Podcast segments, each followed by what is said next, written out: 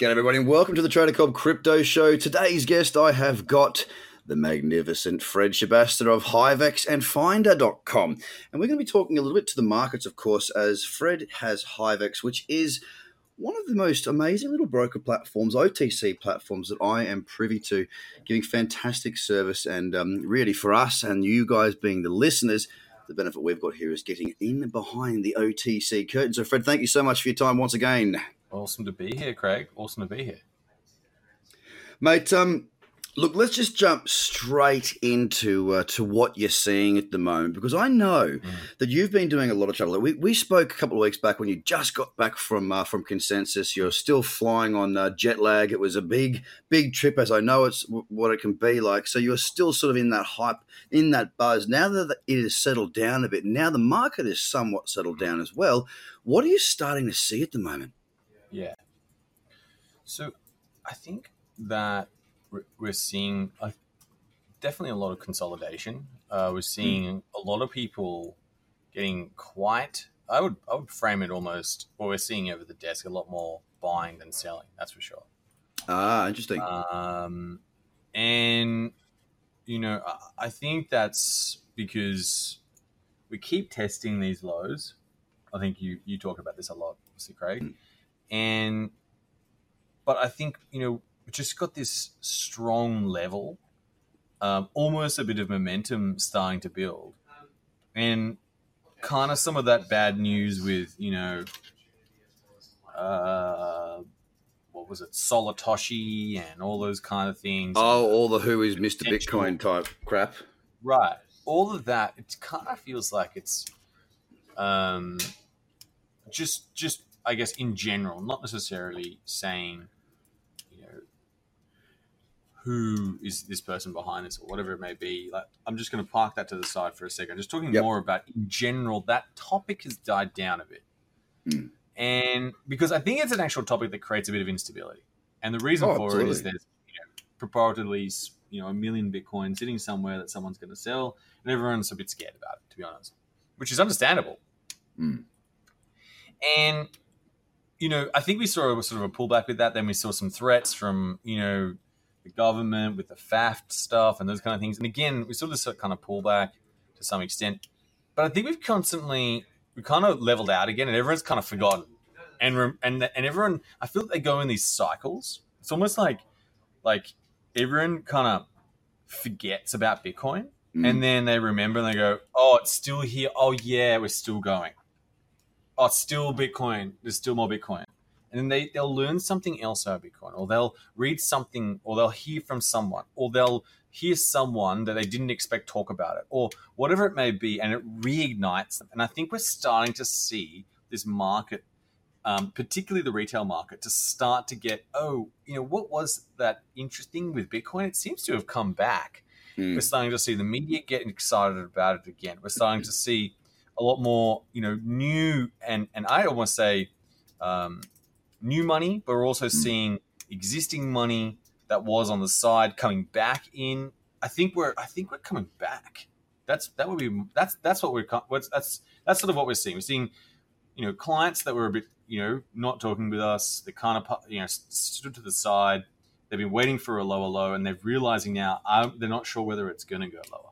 Mm. So it seems like there's a bit of whack a mole. Uh, you know, all these things that keep popping up to, to sort of whack Bitcoin back down, like the, the, little alligator that pops up when you're at the arcade and you're going thump, thump, thump, thump, and it just keeps popping back up, popping back up, popping back up, and people are taking notice of it now. Um, what I am interested to go into a little bit more detail in is the volume that you're seeing uh, on the OTC desk. I know because you, you're tied into not just your own, of course, which is very a lot of the information you've got there, but you're quite connected into a fantastic network of others in that space as well. You're starting to see mm. that that obviously a resurgence of money that's already been uh, exposed to Bitcoin coming back in. But what what are you seeing as far as new clientele, new money that's coming in? Is it a, is it double money, or is there any big accounts coming in? Is it is it a larger degree of investment this time around than what you're seeing than what we saw last time, or is there anything we can take from that?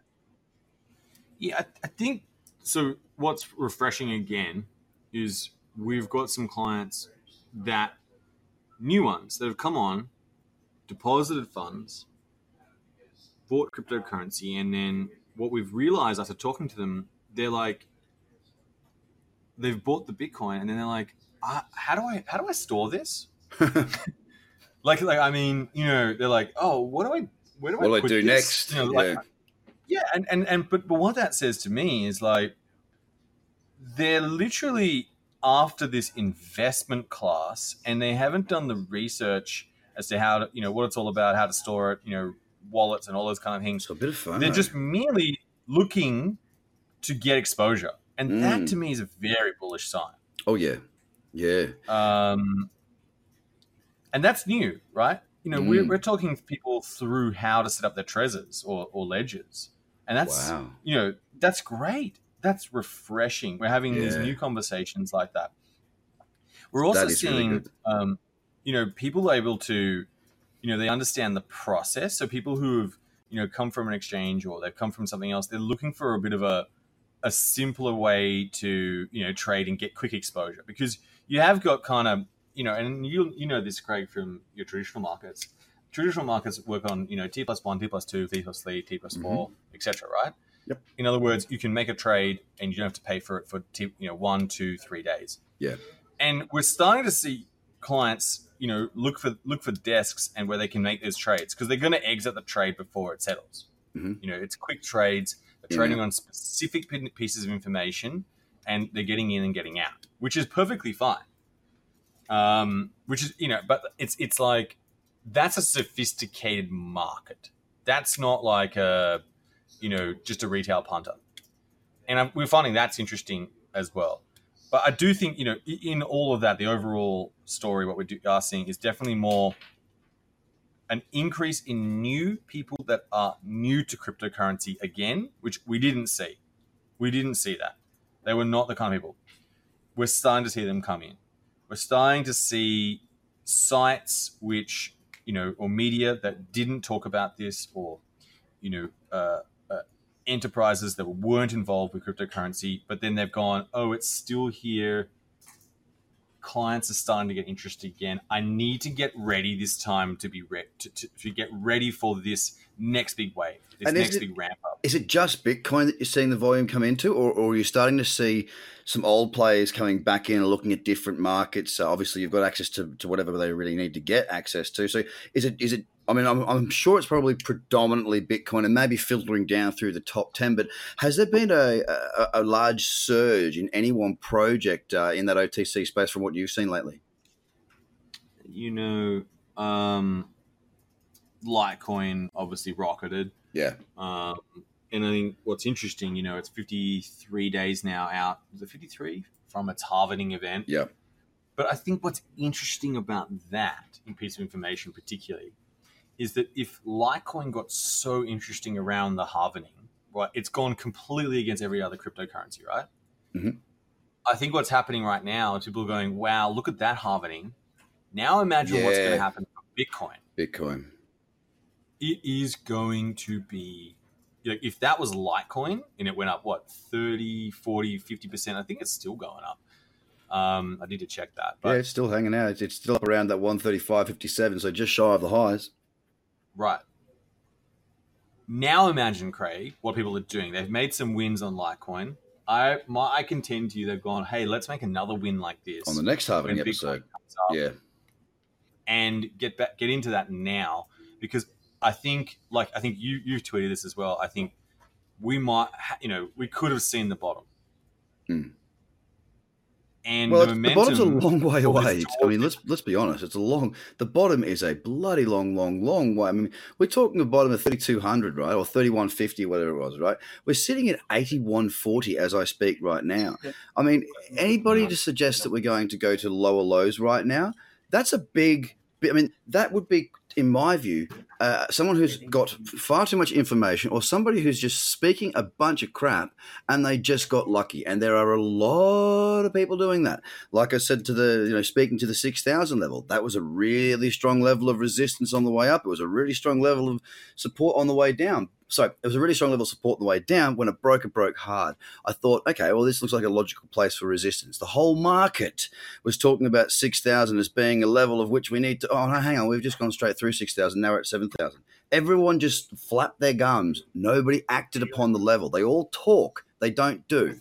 So it's interesting in that perspective as well that despite what many might be saying, they don't actually follow what they're saying. Make sense? You know, they just leave it. They talk about it, but they don't do it because there was no sell orders at 6,000. Nothing. Mm.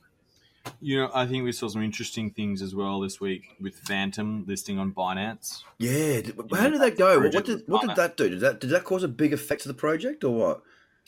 I think it's like a four x. Wow, that's on the main exchange part. Right? Yeah, so, yeah, yeah. I, so I think what's interesting about that is, you know, have a look at those Holy coins geez. that are going to go on main exchange. Um, you know, those coins that, that, that are going to go on main exchange, I think it's interesting. I think they're worth obviously having a look at now as well. Um, well, I mean, it it, it went nuts, right? and then it pulled all the way back, and now we're, we're, there's not much data there right now. But uh, yeah, I'm looking at the chart as, as, I speak to you, and yeah, it did it. It opened. Uh, it, it's price is basically where it opened at. Where it opened on Binance, when it got listed on Binance, price is pretty much on the nose where it was uh, when yeah, it listed. Have a look so, at it on BitMax. On what side? It was on BitMax. It was a it was a you know it was a sleepy trade. It was not on BitMax. Yeah, right. That's where it was trading. Oh right, and so I just went nuts from there. Yeah. Very very interesting. Okay, so let's let's jump across again now. Like what I want to know is, um, from your position at the moment you, as I said, you, have come back from New York. The dust had settled. I, I, know what happens. You continue to build up those relationships. You have your secondary conversations. You have your meetings following on from the parties, from the conversations, from the interviews. Once everything, once the dust has settled, often a lot more clarity comes to you uh, outside of that, and you're back in your own time zone.